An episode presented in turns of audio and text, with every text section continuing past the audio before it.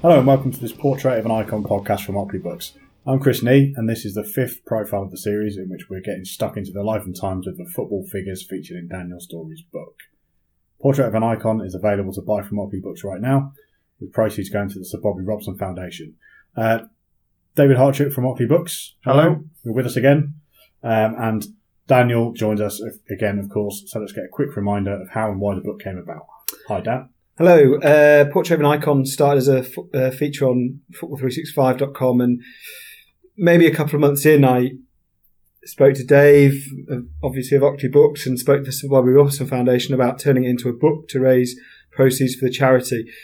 Robson had already been written and been published as a portrait at that point, and it felt a very nice way of releasing the book, raising some money for the charity, and being very selfish, showing off the writing that I enjoy doing. Fair enough. Uh, we're five weeks into our chats about some of the, the, the men that, that feature. They're not all men. No. Um, but the, the six that we've kind of picked for this happen to have been. Um, although we've had a manager so far at the very beginning, it's been very player heavy uh, for the last few shows. Next week we have a man who excelled at both, but we're very much in the dugout this week, aren't we? Why is Arsene Wenger a manager who justifies the icon label? Bobby Robson was picked for personality. Um, Arsene Wenger's picked for impact. Um, whatever, we will go on to discuss the early and late years of Arsene Wenger at Arsenal, but one thing that is not in doubt and will never change is that Wenger changed the course of English football, advanced English football, advanced its players, used strategies that we now consider commonplace, but at the time were groundbreaking, led English football. Um, there was never any doubt when I created a list of managers. Some of them, uh, some people I've left out were very good managers, but I did not consider them to be iconic for what Wenger achieved at Arsenal and English football. I consider him to be iconic. Um, one thing, because he he has been so impactful in English football, um, we tend to overlook what he did before. Mm-hmm. Um, and I, I think in your profile in the book, you talk about David Dein and how he had to have a bit of tenacity to get Wenger into the job in the first place. And a lot of that came from having met with him and spoken to him and, and being convinced by it. But he has relatively solid achievements pre Arsenal as well. Yep. Um, started out at Nancy, I think. Yes. And certainly was, was there for a few years in, in the 1980s and then seven years at Monaco. And he managed to reasonable success some pretty impressive footballers during that time. Yes, Glenn Hoddle is a, a, very obvious example for English football. George Weah actually dedicated his World Player of the Year award to him when he won. Um, Jurgen Klinsmann played at Monaco at that time. Wenger was successful. He wasn't groundbreaking at Monaco. He wasn't. This wasn't an Arsenal tenure, even on a sort of mini basis. He did win the title um, in very early in his time there, but then was eventually eventually left because he didn't win it again. Um, so it wasn't wholly successful, but it was very much a sign of things to come. Yes. Uh, did you, when you wrote the profile originally, did you get a chance to have a look at the Japan move in any detail? Because it sticks out like a sore thumb now, doesn't it? Yeah, he he basically he David Dein wanted him in 1995. Um, he tried to persuade the Arsenal board didn't get the backing at that time, was felt to be too much of a risk, and understandably so. So they appointed Bruce Rioch. Wenger decided to make that move to Japan to try something new, to try a new different, try a different culture, to try and implement something on what he felt as was more of a blank canvas. I think, um, but very much with the he moved out there with the idea that he was going to move back. This was not a permanent move, but it was a way of, of broadening horizons, certainly he then came back, took that Arsenal job. Dein managed to convince the people around him that, that he was a, a worthy gamble. Mm-hmm. Um, and this Dave came at a time when the basic fact that he was within the walls at Arsenal and unknown because he was a foreign manager um, and outside of aficionados of French football, I think just the, the time in history suggests that they probably weren't alone in considering to, to be a bit of unknown. And Yeah. he was groundbreaking in that sense as well, wasn't he? Very much so. Arsenal had just had Bruce Rioch in, who was a, uh, you know, George Graham incarnate, really. Um, and it was it was a perfect marriage in a way because Bruce Rioch had he'd struggled at Arsenal. He'd done some weird things with certain players. I mean, he played Ian Wright out on the wing and various other players all over the place. They'd signed Bergkamp, couldn't get a tune out of him. And what Wenger needed to to in the next phase of his career is a club that were willing to turn themselves over to him, that were willing to say, do you know what? We're going to go with whatever you say 100%. And when he came in, there was a lot of snide asides from other play, other managers in press conferences. I remember uh, even Fergie having a little sly jab early on. But the the thing that Wenger did was there was instant improvement and there was long term improvement. He proved that what he was doing both had merit in the short term and the long term, and that left nobody in any doubt that hang on a sec, this is serious. This is a this is a proper guy. Uh, there's that story Lee Dixon tells about going to the hotel for the first time, and they went to their buffet. All the chips had gone, all the tomato ketchup had gone, and at the end there was lots of pillboxes for various supplements they had to take.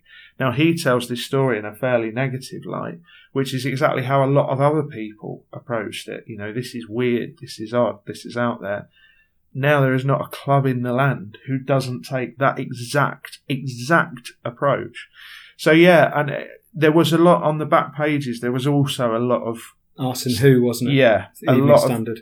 there were there was both the blatant stuff, but then also in in early match reports, etc. There was an awful lot of little sly digs and what have you. But I tell you what, six months later, everybody had to uh, had to pipe down. Yeah, and Dan, you hinted in in the profile about some of the reasons why that was beyond the actual success on the field. Mm-hmm. And there was a clutch of players, probably six players, who were vital in that, weren't there? And that is David Seaman and his back four, Mm-hmm. and Dennis Bergkamp.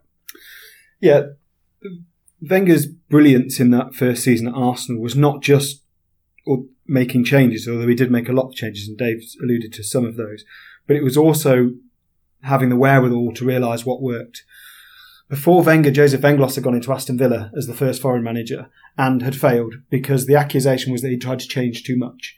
Um, and I think hindsight can dictate that perhaps Venglos was mistrusted unfairly, but he made too many changes.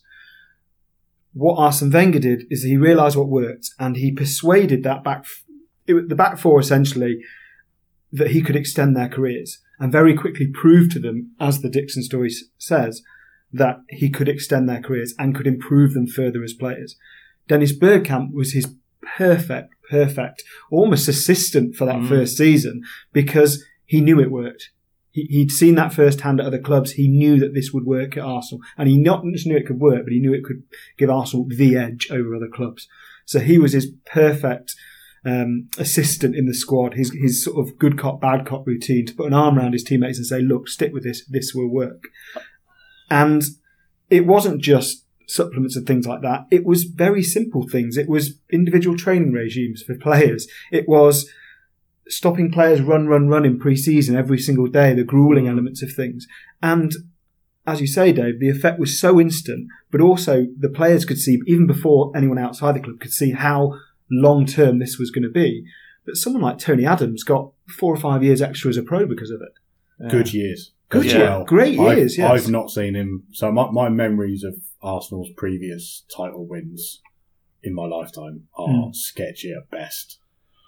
The Tony Adams that played through the first part of the Wenger regime was light years better than my impression of Yeah. him had been. and that and that was really important because doing that to a an old school Division One type of player, the Premier League English football had been rebranded as a Premier League. It was not First Division anymore, but the players were still First Division.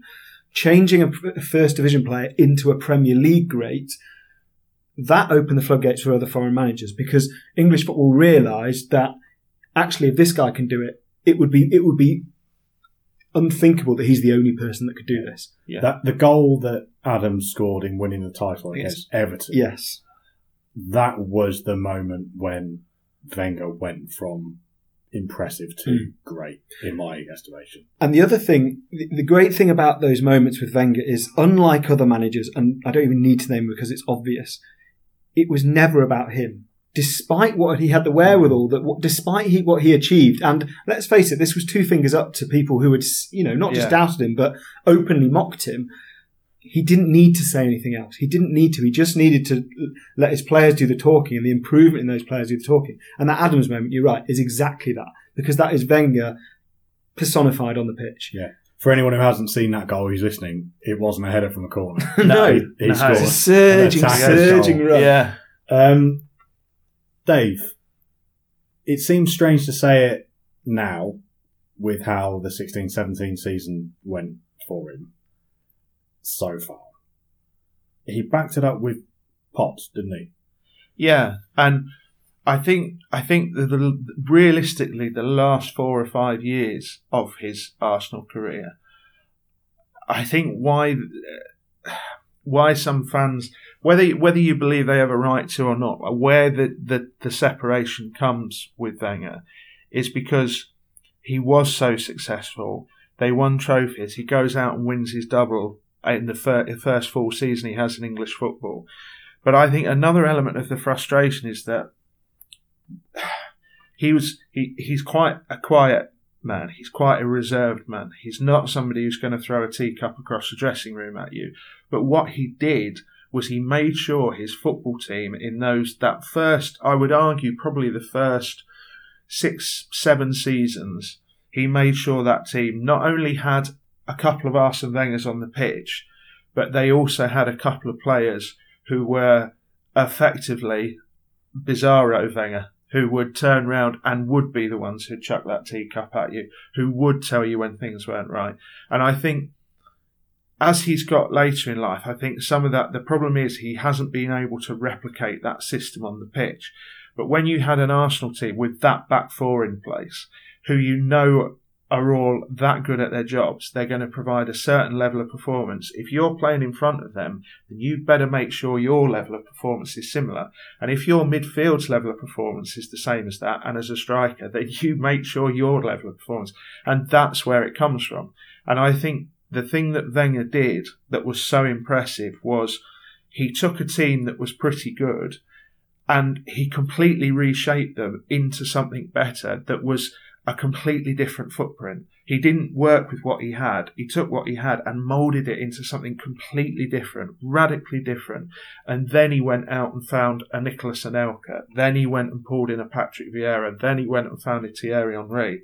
And that, that sort of, that, that level, I think for a manager, that it's a very small percentage of managers who get to do that and get to do that over any sort of sustained career. You know, if you can do that over a five year per, uh, period in a 20 year management career, that is still an enormously successful manager. And this is somebody who maintained it for longer than that.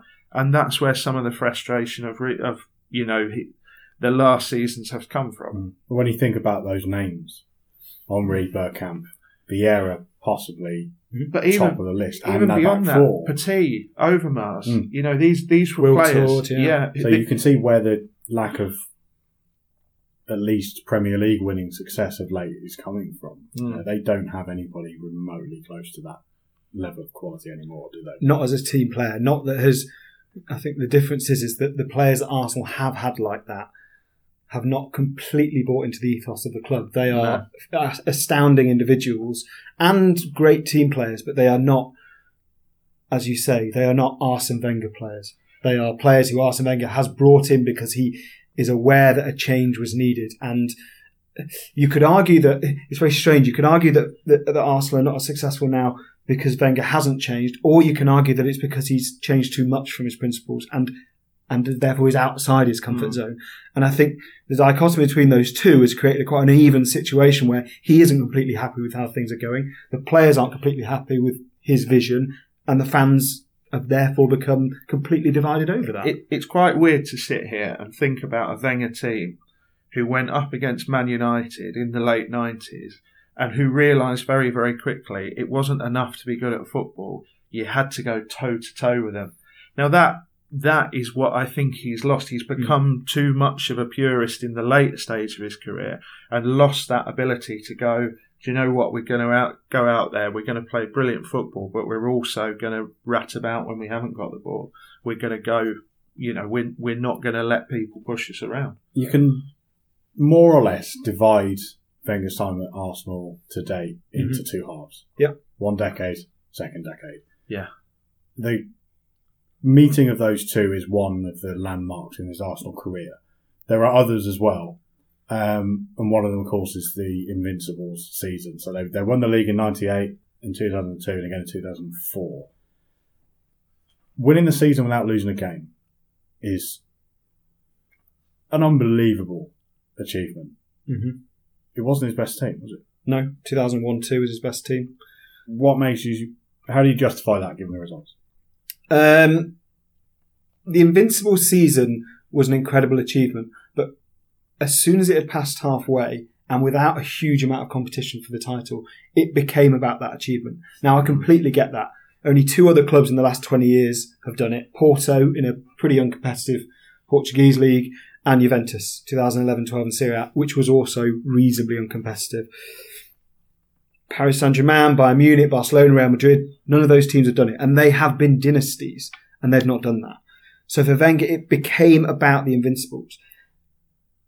That could only have happened because 2002 happened, because they were, they became for a period of time the entertainers under Wenger. Mm. And that team bred 2004 because they'd done the entertainment, they'd done winning with style. And this was about, quite frankly, rubbing Alex Ferguson's nose in it Hmm. basically. That was to show we could do something that you'd never done. Because Manchester United had won with style. In fact, they'd won the treble with style. So Arsenal had not matched that. So it was finding a new way of setting himself apart. So 26 wins, 12 draws. They got more points than, you know, they, they've done things differently, but still does not take away the achievement one little bit. They're just different for me. I don't think one's less than the other. What was great about the 2002 team? They had style. They had so much style. Um, they blew teams away. There were teams, there were times in that season where you went to Arsenal and you thought, do you know what? If we lose 3 0, it's not that bad. Mm. They had an incredible, incredible team. And this was a team that 10 years earlier had been 1 0 to the Arsenal. You know, this is a team that had grown up, for supporters, had grown up with that cliche of their club that had been completely flipped on its head. This was a fo- this was a, a team dominated with foreign players playing beautiful football, and it was a team sculpted in Wenger's own image. But there was also he they would sign a player, and you would know from the off, right? He's brilliant. Mm. You may not have heard of him, but there was an immediate trust there because of what happened in the three or four seasons that preceded it. Right, you're you're going to bring in Sylvain Wiltord. I don't know who he is. I've not seen him play, but I guarantee he's going to be a good player. And that that was the thing that created an aura itself. But I think that's slightly downplaying the Invincible Yes, run a little bit. because Potentially, yeah. Oh, we we to take you behind the curtain. We're we're sitting in a box at Huddersfield Town at the moment, and this club had uh, a couple of seasons ago under Lee Clark went on a massive unbeaten run, and that unbeaten run became a massive millstone for this club. They were they drew so many games they should have won because they were petrified of losing. Whereas that Arsenal side kept going out and kept trying to win, and they, they go and buy Reyes in January Mm. as another attacking option. They're not thinking about not losing games, they're thinking about winning them. And I think I know exactly where you're coming from, and I think I just about agree with you, but I'm not quite as certain as you are on it. There were some changes at the back by 2004. So the, the, the 2004 back four wasn't the same as it was in the early 90s for hmm. obvious reasons. How important were Arsenal's English players during those those second two title wins? There is an argument, and you don't have to agree with it, and people won't because that's football, quite frankly. And these are two players who have divisive reputations, so we kindly say. But there is an argument that a period of time, Sol Campbell was the best centre back in the world, and there's a period of time where Ashley Cole was the best left back in the world. And for those two to play together was huge for Arsenal because there was a there were weaknesses in that invincible squad. There were weaknesses next to Sol Campbell. Lauren was a was a, a fine fullback, but he was not anywhere near the best fullback in the world. He was n- Mm. not that near the best fullback in the Premier, uh, right back in the Premier League. but those two were incredibly important. And it always feels to me, looking through Wenger's career when I was writing this piece, Arsenal's English players tend to reflect the club. When you had Adams, Dixon, Bould, Keown, Mm. Winterburn, that was Ar- Seaman, that was Arsenal. When you had Campbell and Cole, that was Arsenal. Now when you've got Walcott, Oxlade Chamberlain, to me that's Arsenal. It, it, it, it tends to work that way in cycles with Arsenal. I think the same is true of Manchester United as well. But the biggest English clubs are quite often, it's their English players that represent what they are. And none more so than with Colin Campbell And Ray Parlour. and Ray Parlour. It's only Ray Parlour. I just to add to that, I think you'd have to be absolutely crazy to argue against Ashley Cole being the best left Yeah. back in the world. And I think he was for the better part of the decade, Mhm. genuinely. Yeah. Agreed. Agreed across the board. Um, there is definitely a downside to talking about Wenger. Um, again, to give you a bit of a peek behind the curtain, we're, we're talking during uh, a pretty low week for, for Wenger, but one that seems to have taken on a significance in terms of his overall career as well. So certainly relevant to, to acknowledge. He won the FA Cup in 14 and 15. I have great difficulty downplaying the importance of winning the FA Cup, Mm-hmm. but for Arsenal, it's not been enough to satisfy a fan base that expects league titles, Mhm. and it's been an awfully, awfully long time. And being near enough guaranteed, possibly until this season, for getting fourth and getting into the Champions League, you can see how that wears a, a, fan base down. It's it's an achievement that has an asterisk, isn't it? Finishing Yes. fourth, it's it's it's something that is a necessity for clubs like Arsenal, Mm-hmm. and it's an achievement worth, you know, tipping a hat to. But it's not a trophy. It's No. not winning, is it? And I think there's, a, there's an interesting thing with Arsenal fans. I don't think that they expect to be winning league titles. I think they expect to be competing on all fronts. The moment Arsenal, to me, are not competing on all fronts. There's a list of teams, and it's about a long list of about 15 teams who have reached the quarterfinals of the Champions League since they did. And it includes clubs like Apoel Nicosia. It includes clubs like Tottenham Hotspur. And Arsenal want to compete. And I don't see a problem with that. I, I I know there are ways of expressing protest and there are ways of expressing um, unrest that people can criticise, but I do not have any problem with an Arsenal fan wanting his team to compete. Arsene Wenger's biggest problem is that for a period of time while the, the Emirates Stadium was being built, he had to work not on a shoestring but on a budget. Mhm. And in doing so, he's kind of got a Stockholm syndrome towards that way of managing because it. It, it, it, it sort of hung as a smog over the club for so long that he's been able to bury his way out of that. I think, and I- don't see now. I don't see now that there's any Arsenal supporter talking at, as, at the time we do that can honestly say that Arsene, Arsene Wenger can now go again. That he can now Mm. push Arsenal to that next level. Unfortunately, two, three years ago, there were arguments for it. Arguments for it. There are not anymore. What I hope we will go on to say and probably finish on is that that does not have to tarnish what he was. We No. can treat the past. We can the past and the and the present can be mutually exclusive. You can appreciate what he's done without damning what he's doing at the moment, and treat those two things differently. And I think that's where some supporters have got it wrong. When you look back 20 years, Mm. I had a, a, a reread of the profile, and the picture of Wenger arriving at Arsenal tells you just how long 20 years Yeah. is. Yeah. So there's probably a generation of Arsenal fans who don't know an Arsenal without Wenger, Mm-hmm. but also don't truly know an Arsenal successful with Wenger. Mm-hmm. So the disappointment comes through in that level as well. Um, Dave, is it just that stability isn't very sexy? I think there is an element of that, um, but I think football has become such an immediate game now. I think the cycle of a manager at a top club now is two seasons, three seasons is seen as outside the norm. So I think when you have a Wenger who's gone on for this long, he becomes a very easy scapegoat for the fans of said club to say, well, that's the problem. Take Wenger out and we'll be absolutely okay. And I think that ignores some of the constraints he's worked on that you've alluded to, Dan. I think there are elements of that, as you said, Dan, which still stay with him. And I think he has failed to evolve in the way that somebody like the, the elephant in the room is Sir Alex Ferguson, who was who was absolutely brilliant at constantly evolving and knowing when the moments are to change his assistant manager. So he had some new ideas, some new ways of thinking, and a fresh voice. And I think Wenger has genuinely struggled with that. And I think the problem with Arsenal is it's it's that old thing that when you've seen what you had, you want it again and you assume that is the norm.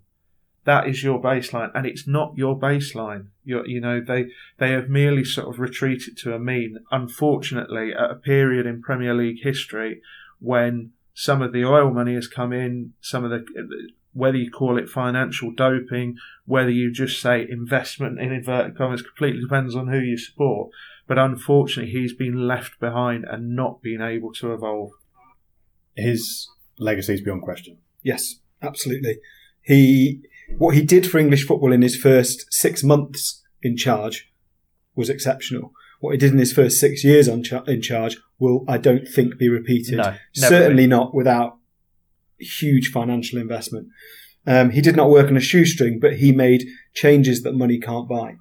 Um, and football is now a sport because we're in an internet age where there is so little that we don't know. Wenger genuinely opened English football's eyes mm. to a different way. And I don't think any other manager will ever do that. And, and that for me, whatever happens, and whatever has happened since, is a, is a huge legacy. Completely agree. We will leave Wenger there and uh, acknowledge that his story is one of these six that's yet to reach its conclusion, which doesn't feel so far away these days. Thank you, Dan and Dave. Thank you. Portrait of an Icon is available now to buy from oakleybooks.co.uk.